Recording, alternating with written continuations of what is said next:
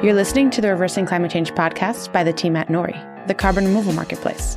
This is a show about the innovators and entrepreneurs developing solutions to climate change. Hello, and welcome to the Reversing Climate Change podcast. My name is Alexandra Guerra.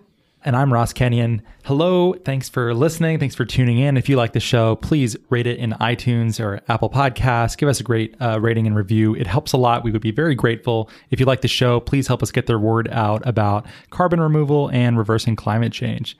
Today, we have with us Zoya Teirstein, who is a news writer or politics reporter, depending on who you ask, at Grist here in Seattle. Thanks for being convenient and living near us, Zoya. Oh, my pleasure. it was always nice when we have someone in our backyard. We found your writing, we were looking through it and said, we had to have Zoya on to come explain to us all of the different climate policies of all of the primary contenders. I can't keep track of them. I'm sure it's even hard for you as a professional oh, there. I have a cheat sheet here. You have it's going to help sheet? me out. Oh, that's good. So, well, when we start with your story, tell us how you came to be doing what you're doing. Sure, yeah. Well, I was in college and I read a story about the drought in Syria and how there were climate factors at play there and how the civil war was actually, you know, birthed by this huge drought and farmers were crowding cities and I was like this is crazy. And the article was written that I was reading about it was written so well and interestingly that I wanted to keep reading to the very end, which wow. is rare for a college student. Yeah. yeah. I was busy with doing other stuff, but I wanted to read that article. So, and I looked at, at who wrote it and it was an article from Grist. And that's when I decided that I wanted to work at Grist. Oh my god! I think Paula sent me that same one, and that was one of the early ones that got me interested in no climate way. change as well. Okay, well that article we should put it in the Grist Hall of Fame. um, and I got an internship after graduating from NYU, where I went to the Gallatin School and I studied. I made my own major, which is reporting on climate change. Very nice. so I found a job in exactly what I wanted to do, which is lucky. And now I live in Seattle and I write for Grist. I'm their news writer. Started as an intern, then I was an editorial assistant, and now, yep, here I am. That's great. And why is this all happening right now, Zoya? Why is climate change all over the presidential debates? How did this all, did it feel, Alessandra, like it just dropped out of nowhere? Like climate change just started being the thing that everyone's talking about all the time? I don't know. I, feel, I don't feel like I can say that because I've been thinking about climate change since I was 15 and mm-hmm. it was called global warming at the time. But it's to me kind of like, oh yeah, we've been talking about the same thing over and over, and it was always a big issue, and then all of a sudden now everybody cares. I'm like, okay, it's like kind of stupid because I feel like that kid who discovered that artist really early, and you're like, yeah. I loved Evanescence since before they were cool. That's how Grist, the entire organization, feels like right now. Yeah, it's like, yeah, okay, welcome to my world, everybody. Now let me tell you a little bit. Yeah, it's funny. I was in a I was at a bar the other night, and this guy next to me was telling me that climate change is just not in the cultural zeitgeist right now, and I was like, "But it is. For the first time, mm. it is in the cultural zeitgeist." And you know, very pretentious to use that complicated word to describe what's going on, right. but yeah, it's happening now. There's no other moment, and there's a variety of factors that are at play with that. I'll start with just a few. The first is that Trump took office and has been rolling back a bunch of regulations, has wanted to withdraw from the Paris Climate Agreement, and has basically declared war on the environment. A lot of people are galvanized by that and also by a slew of other things that he's done. It's not just climate change, it's immigration and abortion, et cetera, et cetera. So um, I think that people are ready to fight in a new, or sort of they're, they're burning to do something in a new way that might not have even happened if Clinton had clinched uh, the presidency. We've often seen that as a silver lining, though, that companies realize that maybe the federal government isn't going to do it and that they're going to need to step up and they can claim some legitimacy for their brand by doing that. So, in some ways, pulling out of Paris has been good to encourage companies to not just wait for the government to solve everything. And the, individuals, too. Yeah, and individuals too. But maybe you don't see it that way. Maybe this is just that isn't even a silver lining as far as I, you're concerned. I would be hesitant to call it withdrawing from that agreement good in any way. But first of all, we haven't even withdrawn yet. So if someone else takes the White House in 2020, we need to recommit, is what they say. Because it's complicated to withdraw from an agreement. It's, there's legal issues at play. So yeah, I mean, I agree that there is something to be said for for the feeling right now that people are feeling, and I'm more inspired by the like you said, the people who are getting galvanized by this, less by companies per se. But I'm also on the journalist side. I'm not working in the private sector. There are a lot of companies who have stepped up, which has been cool to watch. Um, and some companies also who have pretended to step up and have continued their their A noble tra- ways. tradition in- Yes, in this space. yeah. BP, I'm talking to you. so yeah, uh, okay. So let me let me talk a little bit more about the other issues um, at play and, and and what's happening.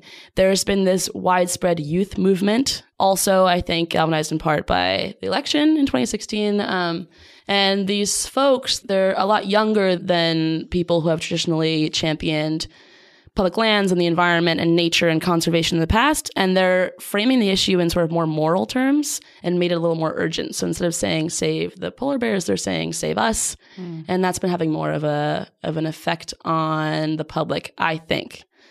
There's also a Latina from the Bronx who was elected uh, recently. Who, who, who is that? Uh, think you I've may heard have of heard her. of her. Her name is uh, known as AOC, Alexandria Ocasio Cortez. And she uh, sort of one upped this incumbent, Mr. Crowley. And um, she's championing something called the Green New Deal. I think that's also played a role, maybe less big than other things. Like, for example, scientists getting a little more urgent about what exactly is going to happen. There's a couple of reports that came out recently that have added to this sense of urgency around climate change. Uh, the IPCC has come out with a report that says we have a certain window of time to address the crisis, or else that window closes and uh, we're sort of locked into some pretty severe effects. And that window of time being about 12 years. You know, the 12 year piece, it's a little tricky. There is no concrete deadline. Really, the, the deadline we're looking at is the next couple of years to actually take severe action to curtail what's happening. Emissions, maybe you guys can talk about. I mean, that's your specialty, carbon removal. I don't know as much about that as maybe I should. Uh, we'll get into that later. But yeah, so I, I think the timeline it depends who you talk to, and scientists have said you know 12 years could could at this point it's 11 years now could be a, a good way to think about it. But also you know we just the point is we have around a decade to figure things out, and the the sooner we move now, the better in the long term. And then also a couple months after the IPCC report came out in September of last year, there was the report that came out on Black Friday from the Yeah. Trump administration talking and acknowledging climate change and the impacts. Can you tell us a little bit about that? Oh, thank you for asking me that question. That is my pride and joy at Grist. So when that report came out, the administration tried to bury it, and it did not work at mm-hmm. grist.org. We did this region by region study. I headed that up, that the sort of like a, a report on the report. We broke down the report basically showed how each region of the United States is going to be affected by climate change. So it's not universal. There's no like effect that touches the whole country in the same way. Right. Different regions have flooding, different regions have more rainfall, different regions have uh, severe drought, severe heat. So we broke that down and, and readers really responded to that. I mean, people are curious, like, what's really going to happen? We're, we're hearing these extreme phrases, climate breakdown, et cetera, but what does that mean for me? And that report made it pretty clear. Now, I want to add one more thing that the Trump administration is now trying to curtail the next report and stop it at the year 2040. So clearly, that's going to be an issue because 2040 is when the really severe consequences of, of warming really kick in. So we need to know what's going to happen past that point, too. Wow. Well, you clearly know your stuff, Zoya. So we want to have you walk us through exactly what's happening with all of the candidates, which there there are so many. As we So many. I, I keep seeing articles. I'm like, who is this again? I don't know, but there's a couple front runners at least so far, and then there's a bunch of people who are uh, you know near the the bottom of the polls, but still have interesting things to say and to contribute to the conversation. And I don't know how you want to do this, Zoya, but why don't we start right at the top of this list that I penned uh, hazardously, not knowing how to rank or, or order these people. Joe Biden. Joe Biden, Yeah, Diamond Joe. What's he, what's he doing? the lover of ice cream. Have you guys seen that? He like loves ice cream No. so much. That's like his thing. you have to look up Joe Biden ice cream. It's just him just holding cone after cone. cone after cone? Okay. I get it. Ice cream's pretty dope. It's Pretty Check hilarious. Check the show notes, people. Uh, yeah, Joe Biden. So Joe Biden was the front runner long before he entered the race. And so as Obama's vice president, he kind of tagged along for a lot of Obama's climate policy, which was in many ways in all of the above climate policy. So that kind of gives us an idea of, of where Jo- uh, Joe Biden was. So that meant like renewables, natural gas, some nuclear, and just a real mix. So they weren't super discerning about about uh, which energies they were going to use. Renewable energy grew under Obama, but also so did fracking and natural gas. So um, there were some activists who were wary of Joe Biden before he entered the race and what his climate plan would be. Now, there's a whole drama that unfolded with this situation with Joe Biden. I love the way that you tell this, by the way. I just want to watch you and listen to you give me. Can I just have you on the news every day? oh, it would be my pleasure, but I have to also write it, which is the harder part. Yeah, there was drama. So here's what happened. So Joe Biden, basically, this report, these two uh, officials working for the Biden campaign released this information that said that you know he was going to take a middle of the road approach to climate change. That was a Reuters report. So I don't know the sources on that were a little shaky, but it's clear that for a minute there, it seemed as though Joe Biden was going to you know continue the Obama era energy mix, sort of maybe possibly all of the above situation. And activists were not happy. So there's this activist movement called the Sunrise Movement. I don't know if you guys have heard of them. no. No? Oh my God. I'm not plugged into the political Oh, space, girl, which I will plug in. explain later. plug in plug into the uh, We'll renewable energy yeah well, yeah the, so the sun just a little bit of background the sunrise movement has been working with with aoc on the green new deal and they are pushing people really hard on climate change they're part of the reason why a lot of the candidates have committed to climate plans this early this, This group is is the they got in the fight with Nancy Pelosi. and she- Oh, yeah. Okay, so extra drama. and Dianne Feinstein and Mitch McConnell and a whole bunch of other politicians. They show up, they don't give up, they're youth led. It's hard to say no to youth. Mm-hmm. Dianne Feinstein can attest to that. She said no and then suffered the political consequences. Mm-hmm. I don't know if she will in the next election, but people are pretty pissed. I'm not going to get into that now. I'm going to stay on topic. So the Sunrise Movement kind of came out and was like, Joe Biden, do better. Middle of the road is not enough. AOC said middle of the road is not enough. Bernie Sanders came out too. There was like kind of widespread condemnation. And so Joe Biden last week, I believe, yes, last week, wow, these weeks seem very long, came out with a, a pretty ambitious climate plan. Um, and I have the details here. So he goes, like most of the other candidates who have released plans, there's about five or six of them. He aims to go net zero emissions by 2050. And he really aims to go sort of beyond what the Green New Deal laid out, the resolution that AOC and Ed Markey laid out in February, except for he's not including the more like kind of out there aspects of the plan. So he's not including like a federal jobs guarantee or universal health care. That's not going to be part of his plan, but he does have a pretty pretty fleshed out plan. So the idea is to galvanize uh, 1.7 trillion dollars in public spending for the climate and then also mobilize 3.3 trillion from the private sector which equals out to like you know he's gonna the goal is five a 5 trillion climate plan from from him which is very similar to what beto o'rourke by the way um, released earlier Can I just ask a clarifying question really quickly? Sure. What does it mean for all of the above, and, and why is that so controversial? It's controversial because all the above includes natural gas and possibly occasionally coal. It's clear that most candidates are going to phase out coal. It's already being phased out. It's kind of a, a dying industry. And there's opportunity there to transition workers to the green economy, to green energy. That in of itself is a controversial statement. So there's a lot at play. But uh, all of the above, eh, so, have you guys heard about these reports that the natural gas, the fracking industry has been sort of like downplaying the amount of methane that they've been releasing to the atmosphere? There's all this flaring going on and venting, and so it's, it's sort of an issue. Yeah, The- I've seen some of this. Yeah, the industry um, is not doing a good job of, of self regulating and not doing a good job at clamping down on emissions. And methane, as you probably know, is much more potent than CO2 in the short term in a 100 year time scale. So the fact that there's tons of methane being released by the fracking industry is not great, especially because we're kind of on this fast track towards imminent destruction, not to be pessimistic about it. You're bringing the drama now. it's making climate change sound so scary. Uh, yeah, not not to scare anyone, but you know, you should be a little scared at this point, I think. But yeah, anyway, so that's why all of the above. I mean, you know, clearly you can't just phase off of fossil fuels immediately. It requires time. But there is to some extent, you know, people are upset that that fracking needs to be better curtailed, and and people want it to be eventually phased out. I derailed you pretty good though. You were you were on something real. You You're finishing me. up Joe Biden. Oh, Joe Biden's drama. Okay, so Joe Biden, uh, yeah, so he came out with this kind of like ambitious climate report. And then just today, when we're recording this podcast, he came out in support of a climate debate. Now, if you're not following the climate debate situation, Jay Inslee, the governor of Washington state, has been calling for a climate debate in addition to the Sunrise Movement, who I just kind of described to you guys in like a hectic paragraph. And they're all they're all calling for sort of the, the candidates to get on stage and discuss the single greatest threat to humanity is the framing that activists are, and, and Jay Inslee are using. And the DNC, which is in charge of hosting the debates, there's going to be like a dozen debates, said, no, we're not going to do that. That's so stupid. Sorry, I usually don't judge things as stupid, but go ahead. Maybe I'm wrong. Maybe I'm being stupid. No, I don't think you're being stupid. You know, it's hard to say with the DNC. I think that they are convinced that they're right. And the reasoning goes like this if we give climate change the spotlight for a whole debate, then that's not fair. What about healthcare? What about mm. gun reform? What about jobs? So it's kind of like if we give you a cookie, then we have to give everyone a cookie, and and then everyone gets cookies, and that's when we're left cookieless. So that's right. I, that's I guess I'm the sorry. reasoning. Okay. No, but there's well, there's reason. I see.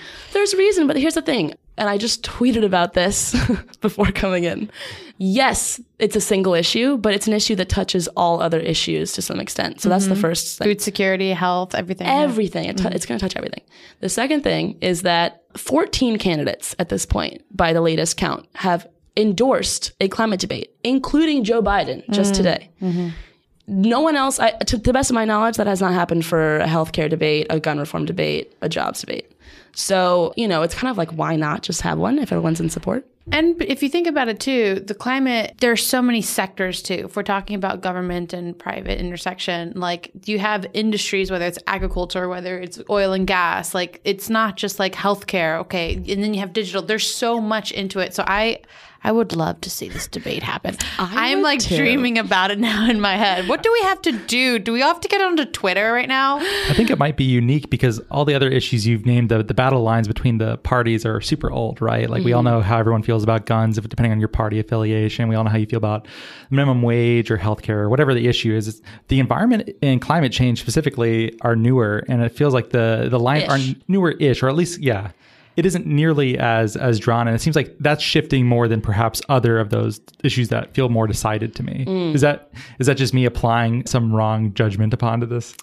Well like okay so i don't know how are we judging the time scale for that? Because climate change has been politically divisive since the 90s mm-hmm. but i mean other issues have been divisive for a long time. But at least now you, it seems like there are Republicans who are taking it seriously, and Absolutely. it isn't just it isn't just it doesn't seem as simple as like left and, and right as much as it once was. Yeah, there's still a good amount of oil money at play. Mm-hmm. Okay, as there always so, is. So I am wrong. Well, but it it's appears. not. No, it's not. it's not just oil money at play, and and I'd I maybe should ask you like what you mean by that. But even on the right side, I think that there are people who they believe that this is a false dichotomy between conservative government and believe in climate change. And there's reason to believe that the reason why it's on the left is because okay we've attached what the solution is which is more government to climate change and so that has left a lot mm. of people who believe in climate change who are just believe in smaller governments out in the cold.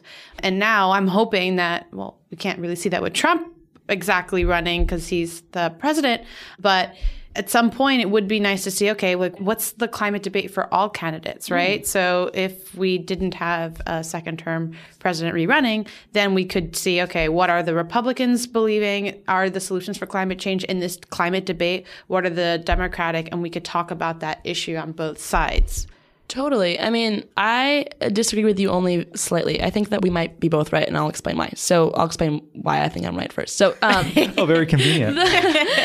yes, conservation is a Republican issue. Teddy Roosevelt, et cetera, et cetera, et cetera. You, you know, Ronald Reagan, Nixon. Mm-hmm. Yes. There is a, a, long history there. And one of my first projects at Grist, when I was just still an intern, was writing about the eco right. I don't know if you guys have heard about the eco right. You should have them Is this on like your Republican podcast. and uh, Republican and pro climate action. There's this guy named Todd Tanner, and he brings a brand new shotgun in Montana up to the front of town hall meetings and offers it to anyone who can prove, give him real scientific proof that climate change isn't real. And he told me he has yet to have to give his shotgun away. He's changing minds one person at a time. I love that. Yeah, it's cute. what a story. Okay, you gotta look into this guy, Todd Tanner. Yeah. So there. Anyway, there's growing consensus on the right, especially among hunters, fishers, anglers, that something has to be done about climate change because it affects the land that they use to hunt, fish, and angle on. Mm-hmm. So yeah. At the same time, for example, my money in politics comment about big oil. Mm-hmm. There was a initiative up for a vote in Washington State, 1631, about a carbon tax. And there was pretty broad consensus among people that it was a good tax. Big oil swept in and spent millions of dollars to defeat the tax, more than the billionaires on the left who were spending money to support it. And as a result, it failed, at least in part because of that money that was spent. So, oh, I'm just like I have a I, I I hear you and there's like all these things that are at play and and definitely what like there was a lot more money spent to defeat against the bill. Uh, I also just didn't vote for it. I voted against it because I didn't understand where the money was going to go. It wasn't clear enough to me. I thought that the price on the carbon was too low. It started at fifteen dollars. I asked someone who was at a debate, you know, why did you pick fifteen dollars a ton? Oh well his answer was equivalent to like sticking your finger in the air and then i like i love the idea but it wasn't there yet. Huh? So, so your solution to it not being there yet is just not to vote for it, and then oh oh no to, to come up with a better plan that um, is more aggressive on carbon. I thought it was going to be more harmful to do a little bit of good and win now than it would be to get something right Well, so the good news is that uh, this can segue into me talking about another candidate, if that's okay. Jay Making my job super easy. So Jay Inslee, I recently interviewed. He's the governor of Washington, for those who don't know, and he's a Democrat. He's running for president. He's polling at one percent. When I told him that he was polling at one percent, I informed him of that. He said solid. very cool so he's got sort of a folksy charm. And he uh, sort of regrouped after 1631 failed. And basically, he told me that, you know, if something's not working, you try a different tactic. And that's what he mm-hmm. did in Washington State. And Washington State just passed, legislature just passed a really comprehensive suite of clean energy bills aimed at cars, building efficiency, and 100% renewable energy in the energy sector. So, yeah, I mean, if at first you don't succeed, try something different. And that's what he did. And he's running with that behind him now. So Jay Inslee has, I believe, um, after reading his impossibly long climate platform policy uh, rollouts, that he has one of the most comprehensive climate plans out of all of the candidates so far. And what's interesting about that is that even though he's polling so low and his chance of becoming president are really low, come on jay I know. Well, you know, I mean, it's fine. The- you know, not everyone, not always, the underdog doesn't always win.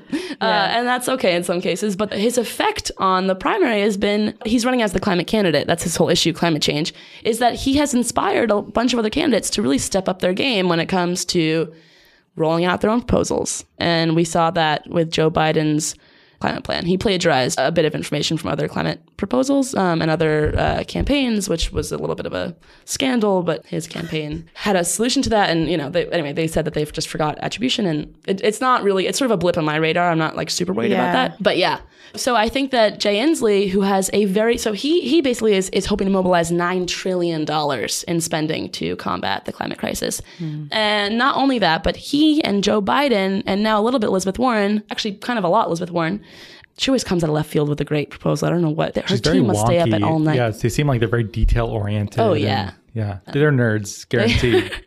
It'd be nice to have a nerd nerd for president. yeah, yeah. Not not an endorsement, but you know, someone who's nerdy would be nice. So he has a, a nine trillion climate, climate change plan, and part of that includes, and this is where Joe Biden and him overlap, includes a international component that is super important because the U.S. is not the only country that emits right pollution. China, for one, is is a major player in that arena.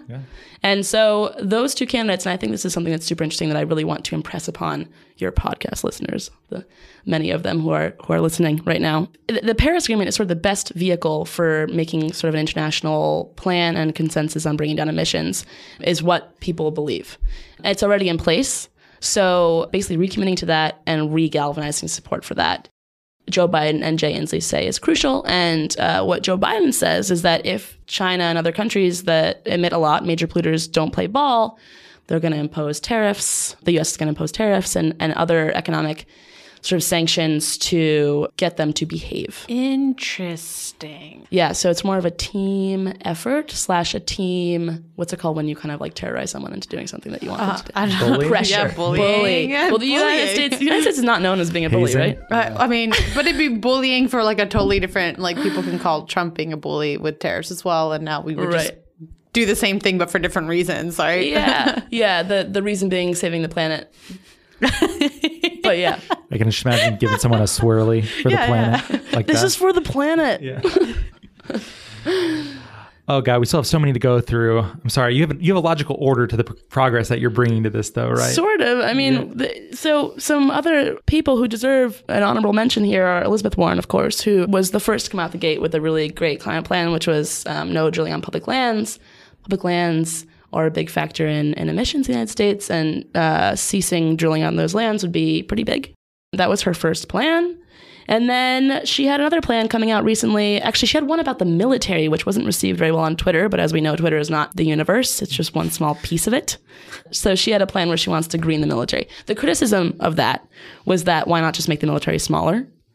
We spend billions every year on, on that particular sector of the United States. So, um, for various reasons, that's not necessarily realistic or it won't play well with all voters clearly. And Warren's whole family was in the army. I mean, like not, whole family, but a lot of them were enlisted in various times of her life. So, so she has a, a connection to that that community. Is not the United States military one of the biggest emitters? Oh yeah, yeah, yeah, yeah. So greening it would be great. yeah. It's a weird pairing, though. I could see why, uh, insofar as there's ever a conflict between military preparedness and uh, the environment, I think But there, it, it would be a fight, definitely.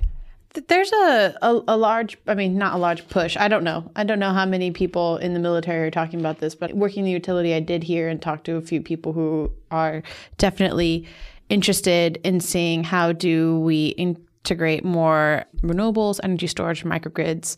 So greening up the military is a thing, and I don't think that it's like necessarily not happening. We've uh, talked about this a little bit too, and we would love to have a future episode about the strategic implications of climate change and how the military has been adapting. what's yeah. What's the book we read? Uh, the the Rolling Stone author Jeff Jeff Goodell. The water will come. Oh, the water. Yeah, the section in there about the military and how they have to not tell politicians the whole story of like we need to raise these uh these military piers. Oh, why? Oh, just in case, just just to make sure of nothing happens. It's just safer that way. Oh, okay.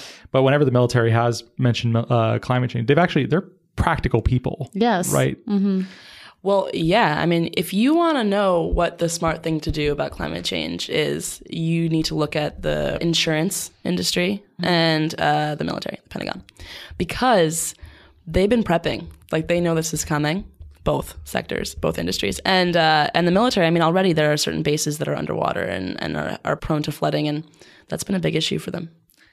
Wow. Okay. going back. Yeah. Okay. So Elizabeth Warren. Yes. More to say. Oh, yes. Always more. Always. Zoya, you just you just got it all all this knowledge in your brain. There is more. Oh, it's just floating around in there. I don't even. I'm surprised that it's coming out this way. Yes, there's. Okay, her most recent plan is sort of like another really ambitious uh, thing. So first she had public lands, then she had the military, and now she has this new sort of it's like a Marshall Plan slash GI Bill. So she wants to invest in low carbon technologies and push those out to the rest of the world. So we're not just saying, hey, if you don't mm. like get your emissions down, there's going to be hell to pay. It's like, oh, here's the tools that you need to actually accomplish that. So we're not just demanding the world from people, and people are like, we don't know how to do this. Yeah. By people, I mean, China. Zoya, brief side note: Is it interesting to you that there's all this language that's being cribbed from like the Marshall Plan is after World War II, Europe's Mm-hmm. destroyed, the Green New Deal, obviously the New Deal. Is there just like this this like returned, or is it like a way to legitimize these policies that seem new and scary? But it's like no, it's like this other thing that we've done. Maybe. I feel like, yeah, well, American nostalgia. I mean, that's a Oh. powerful force, right?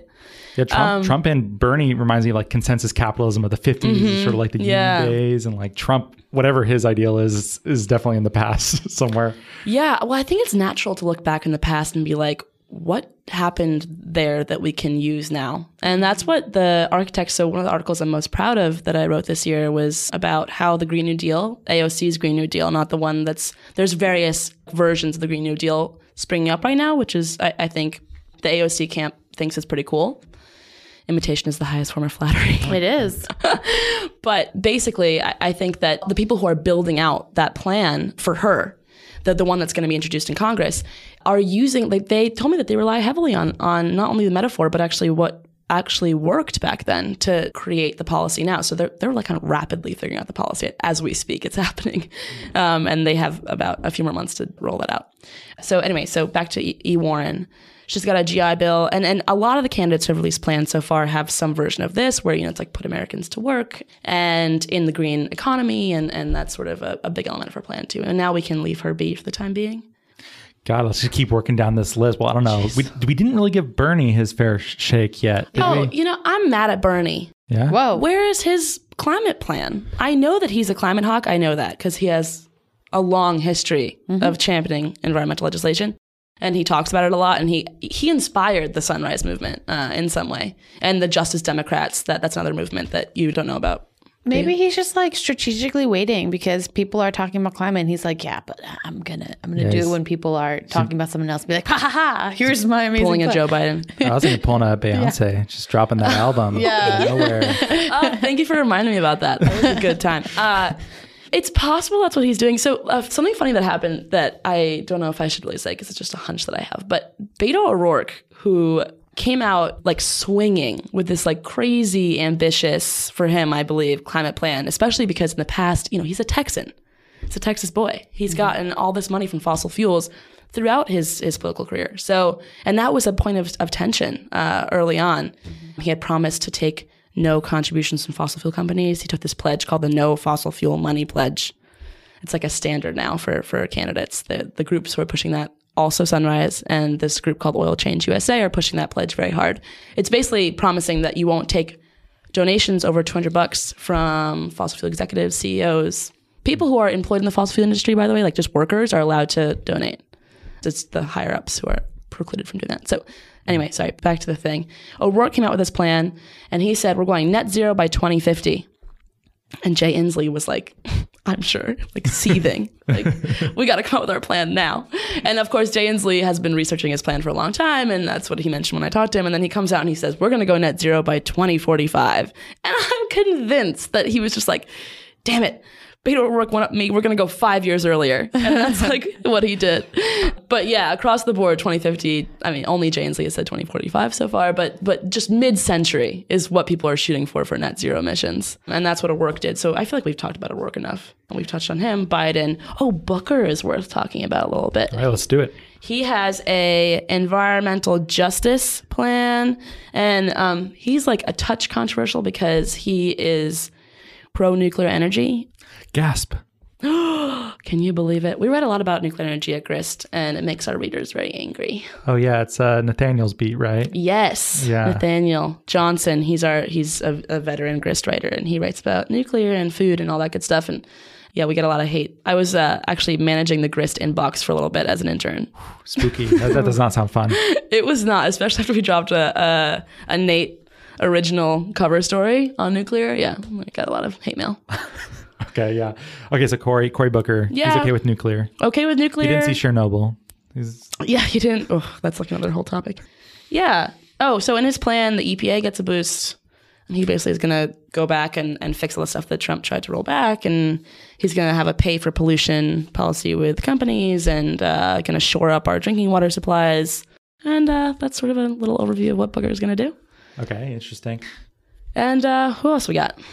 Um, Buttigieg. Oh, yeah. Mayor Pete. Mm-hmm. He speaks seven languages conversationally. Did you guys know that? Oh my. And English really well. Um, Are you contrasting that against something else? What? no. Mayor Pete. So we actually talked to, to Mayor Pete in the early days of his campaign. We got him on the phone because he had this media strategy that Beto O'Rourke could really take some notes on. Beto O'Rourke, if you guys don't know, has been traveling the country, driving himself around, talking to voters, and has somewhat isolated himself from the national media as a result of that. So he's now realizing, oh, shoot, I need to be talking to those big TV stations about what I want to do. Mm-hmm. That, that's way more effective. So that's what he's doing now. Mayor Pete, on the other hand, has been doing that from the get go. He takes any and every media opportunity, which is part of the reason why he talked to Grist. Maybe he also loves Grist. I don't know. He talked to our, our reporter, Kate Yoder, about climate change and talked about what he did in South Bend, Indiana. And he basically did this like he spent millions of dollars in in South Bend on uh, on shoring up various environmental things and doing climate resilience and all that stuff. So so he has a little bit of a record with that, but he hasn't super come out with a a wide proposal yet. He does have a climate platform though on his website. Okay, and then uh, Michael Bennet. Yeah, Michael Bennet, uh, the guy from Colorado. I have only a, a few notes on on him because he really is not super in the. I haven't, in case it's not clear, I've been writing a lot about Joe Biden, Warren, Sanders, Inslee, O'Rourke a little bit, and these other guys who are polling low. I mean, Jay Inslee's polling low as well, but he also happens to be in Washington State, so that's why we cover him. We're close to him and can get an interview with him. But yeah, Michael Bennet, uh, haven't covered as much, but he released a sort of he's sort of like a centrist candidate a little bit as far as people have been positioning candidates and where they stand. Um, he released a farming centric package and yeah, hasn't said a lot about uh, the no fossil fuel money pledge or climate debate. He seems to be sort of playing it safe at the moment. We'll see whether he comes out swinging with anything else in the coming months, but I, I somehow doubt it. We saw Colorado had some initiative at the state level for blockchain and agriculture and tracking, and um, seems like they are doing some quite progressive things in, in ag. So it doesn't surprise me. Yeah, they also just got a new governor, Jared Polis, who is uh, a climate hawk and a climate champion, and he's been putting in place some pretty ambitious proposals. Colorado, the AG there is also, or sorry, no, Boulder is suing a bunch of oil companies over climate change as well. So there's like a lot going on in Colorado. Well, fair enough. We're making good progress here. Good, nice, nice job just dispatching all of these. John Delaney, you're up next. John Delaney. So he's sort of a dark horse. He has a, a four trillion dollar climate plan. Now that sounds like a lot, but you know, compared to Jay Inslee's nine trillion, it's peanuts. All of those numbers are meaningless to me because I've never seen anywhere close to that amount of money. Really, you haven't? No, I'm just, Oh. I would like to, but just haven't gotten there I don't know. That scares me. Trillion. I don't even. I honestly can't. I also can't fathom what that even means. It's sort of meaningless, uh, Right, in, in some ways. But okay, just- it's all made up. Uh, Jay Inslee has n- nine, and that's the most. Yeah, I think that's the most. Yeah. Okay, and yeah. we're at four trillion right now for Delaney. Delaney, four trillion. He has a price on carbon plan. Now, some candidates have been a little hesitant to do the price on carbon thing. There's various reasons for that. Price on carbon is also sometimes called a fee, also sometimes called a tax, which voters do not like. Hmm. So Inslee has been, I think, I mean, when I interviewed him, he was like, "Yeah, we're pivoting a little bit away from taxes for the time being, carbon taxes," and I was like, "Smart." Mm-hmm. He introduced there was like six different initiatives in Washington State, and they all failed. So mm-hmm. clearly, taxes are not super popular. So They all failed, and there's a broad desire to support something like this too, right? So that's what's interesting, Yeah, that's what's so weird. I was like, what's going on? including myself, right?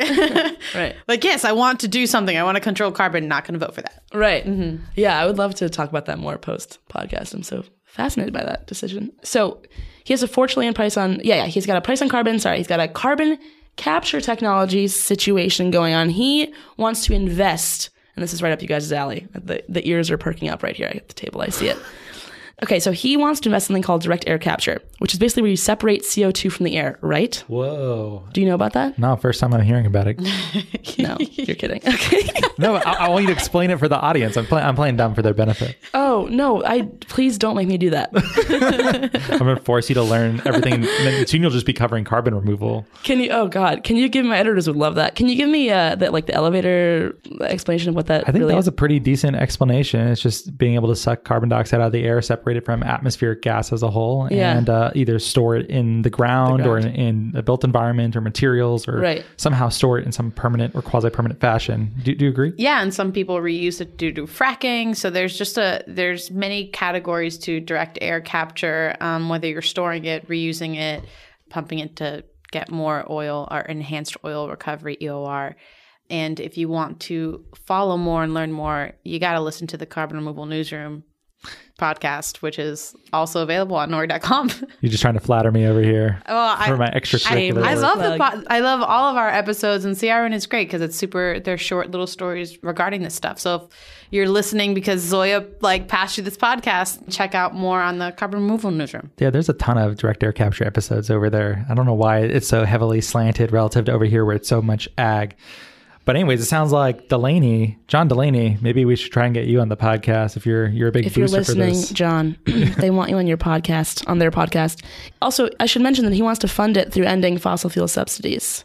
Uh, and he also wants to invest, I think it's like 1.5 billion annually in, in new tech. Is this just basic research that that sort of funding? Or do Yeah? I think like, you know, R&D. He wants to do, yeah, that's the plan. Wow. And he also wants to do a uh, 1 trillion for wow, another 1 trillion for carbon capture. I'm like, I can't believe I wrote this down.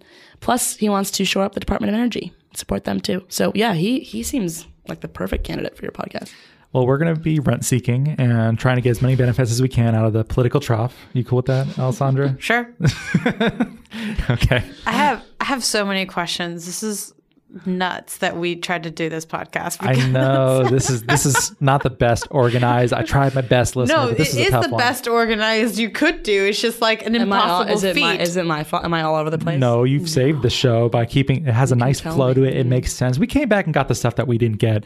We got one left here on this list, and uh, we actually did a carbon removal newsroom with him with Andrew Yang. Cool. Right. Um, which I thought was really interesting because he very heavily favored geoengineering and solar radiation management as opposed to he- Yeah. He, didn't really want to talk about soil or direct air capture or anything else. It was I know. Well, he's such a weirdo, and I mean that in, in an endearing way. And uh, I find him very cool. He wants to like eliminate the penny. Have you heard about that initiative of his? no, but they're they're they're kind of just gross. He's like they're pointless, and yeah. I don't know if he thinks they are also gross, but I cost believe more, it. right? To Oh yeah, maybe. I've heard this too. that true? it, it costs more, like the raw materials, and to create a penny than a penny is worth. What's the emissions per penny? You that's my face. What? You gotta go, go write that article right Yeah, now. I'm like gonna. Let's get rid of all cash because it's trees, which is actually another thought. Cash is trees. So, True. I mean, one of the things that like kind of just is at the top of my mind listening to you and, and looking at this wonderful cheat sheet paper that you've been pointing to. and it literally my- says cheat sheet. at the top. yeah, it's got. It reminds me of college a little bit when I was like in engineering. You had to fit as many formulas as you could on one Open page. book Oh, test. that thing. exactly. Yeah, that's what I felt like doing it. Is like yeah, like was John Delaney get rid of the fossil fuel subsidies? Is that who was Yeah, uh, down for that? most Those- of them are down for that. By the way. those things sound great like saying them and then i think okay how would that actually happen and then i get a little scared because i'm like wait well our economy is still running off of oil all of our cars and equipment still running off of oil so so long as it's done with some type of transition and not like all of a sudden gas prices are going to skyrocket i think that would just be so harmful to so many people and so it's it's and I'm not, have like that Paris thing happened with all the protests with the Right, the the yellow jackets. Oh, um, just, did you guys listen to that daily episode this morning? No, The daily. No, I don't know what the daily is. Oh, it's like the most popular podcast ever. Obviously, not that popular. It's like the New York Times. It's Michael Barbaro. there again. Everybody Barbaro. has a podcast now. so- we only listen to the nastiest and grisliest of true crime podcasts in our free Oh, time. have you guys heard Bundyville? no, okay, we're Sorry, we're getting sorry, off. there are so many good podcasts. Anyways, yeah, I, I'm hearing these things and they all mm-hmm. sound great, and then I just realize like it's so much more complicated, and I'm curious now. I have not been political, like I stated earlier, because it's been a little bit overwhelming, and I've just got to focus on the what can we do part. You know, you mentioned with E. Warren, which I didn't know was a thing, that we call her that. might not be. Um, that she's like, okay, you have to do these things, and then providing solutions. I'm just so focused on Nori and running and starting a company and a startup, like exactly what you imagine, totally consuming.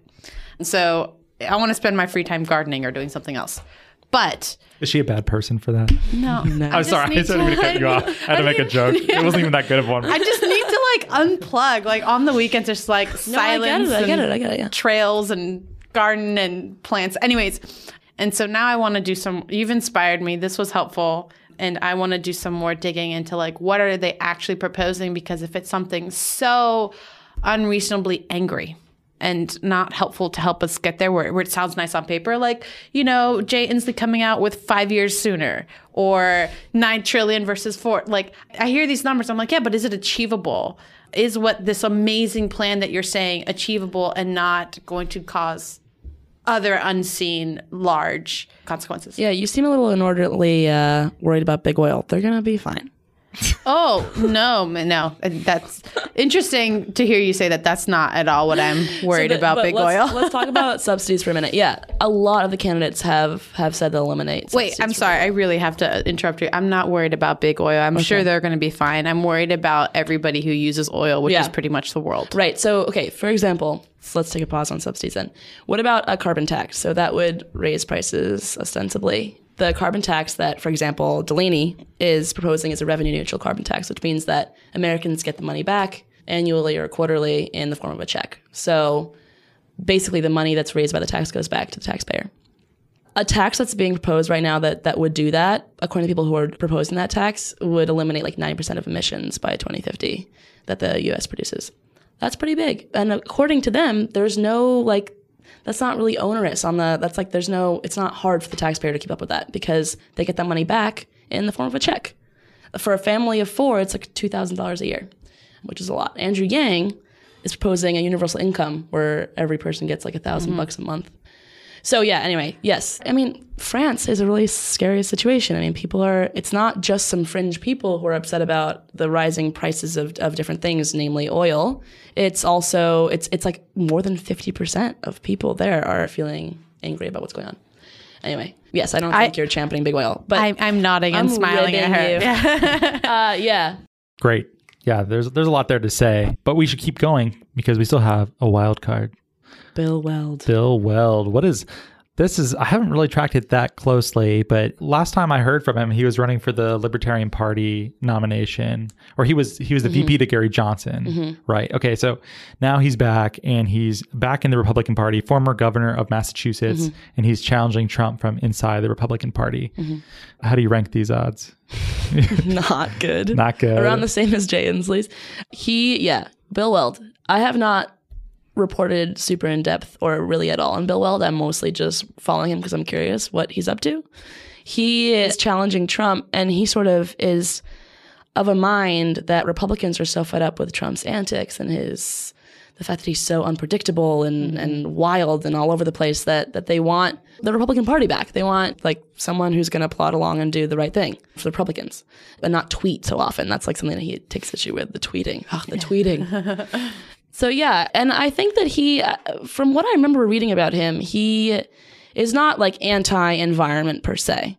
He's more of a mind that you know he's probably like an all of the above energy approach guy. Which means that he, you know, he's like, we don't need to transition off fossil fuels immediately, but we do need to, we need to transition off of them. And he has not gone so far, if I remember correctly, as endorsing a carbon tax, but it seems like he definitely wants to do something to approach the issue. And whether that's enough is, is remains to be seen. His chances are very low. It's rare, you know, an incumbent, especially if the economy is good, you guys know this, wins. That's what you learn. in- I learned that in my political science class 101. It's an open question now. I keep saying stuff about the bond market and who knows how well the economy will be Yeah. up to the election. Right. But yeah, it's hard to unseat an incumbent on that as far as I know yeah. too. Especially within the party. I mean, Yes, there has to have been examples of that. yeah. So I'm, again, I just read about it uh, not too long ago, but I think it's like one or two people have tried to do that before and has not been successful. It's never been successful. I don't know. I, I please don't quote me on that. I need to look it up. okay, yeah, I, I don't know. But either. you're on a podcast. yeah, Please don't. Please don't air quote me on that. too late. Um, that's okay. Um, I have a question that's a little off topic. I'm sure you have more you'd like to say. We're running near the end, but how are you feeling? You want anything else? Oh no, I, I- this has been great. I'm just gonna have to follow up and have some more conversations. That's great. Did you watch Chernobyl? No, I haven't seen it. Okay, But I've read the criticism of it. for portraying nuclear in a certain Yeah. way. Oh, yeah. I s- Big bad nuclear. I only watched. I think I watched the first two episodes. I need to finish the show, but I thought it was brilliant. I was surprised Craig Mazin wrote it too. As a, I listened to his podcast back in the day as a screenwriter, but mostly done a lot of comedy. Huh. So uh, I was like, Dark, really? dark comedy. Yeah, well worth your time though. But I'm sure it freaked people out on nuclear more than they necessarily needed to be freaked out about it. yeah, it's possible. Uh, I don't know that much about it, but just to clarify, I'm not I'm not anti-nuclear. I think, I think there's stuff to look forward to there. I'm digging myself a hole. It's time to end the show. Let's let's let's get out of here. So, is there anything else that we should know about, and where where can people find your work? Oh, you can visit www.grist, G-R-I-S-T, dot org, not dot com, dot org. I don't know what grist.com is. It's like some weird website. Probably some Milner who's trying to sell Right. their wares. yeah. Okay. Yeah. Um, and then you're on Twitter. I am at Z Teirstein. Hopefully my last name is spelled correctly on the podcast page. it doesn't happen very often, which is honestly usually fine, unless you're trying to find me on Twitter, in which case it's E I E I N, not I E. Sure. So if you'd like to yell at Zoya, argue with her about something you don't know very much about, but yet believe very strongly, that's social media. I, I do like that Bill Bill Weld's uh, criticisms about Trump were about social media because every friend I have that posts too much on social media, uh, I've always been like, you you would be better serving your friends and your social relations by cooling it a little bit. Everything has a perfect window, right? You can't post too little that like you're this weird creeper. When you do post something, I'm like, why? And or you can't be over posting. I don't need to know that you're tweeting on the toilet Yeah, true. Trump is definitely tweeting from the toilet. on a Do golden toilet. Gu- Guaranteed, yeah. Like um, that's probably where he gets like the most time to himself. Right. Yeah. Yeah, yeah. That's my That's astute political analysis and why I get paid the big bucks. ladies and gentlemen. Thank you. the trillions of dollars. oh yeah, the trillions of dollars. Uh, yeah, yeah, those numbers. Did you watch? Oh god, this is this is garbage, but we're gonna do it anyways. Did you watch SNL growing up? yeah. Did you remember that one where uh, Bill Clinton ran a surplus run one year and he was gonna make a movie with it? No, one, but billion dollar surplus movie. It's gonna be great. The Playboy bunnies flying F-16s. Wow, your accent's really good. That was so good. You can only do it if you do like the little thumb thing that he did. Yeah, you. See him Wish do you it could too. see it. you bite your lip. That's it. So yeah. Anyways, uh, a lot of garbage time at the end of this episode. That's why editing exists, right? yeah. Uh, if you like the show, definitely give us a, a rating, review on iTunes or Apple Podcasts. Share it out with your friends. Get the word out. Follow Zoya on on Twitter. Uh, check out Grist. They do a lot of great articles. And thank you so much for listening.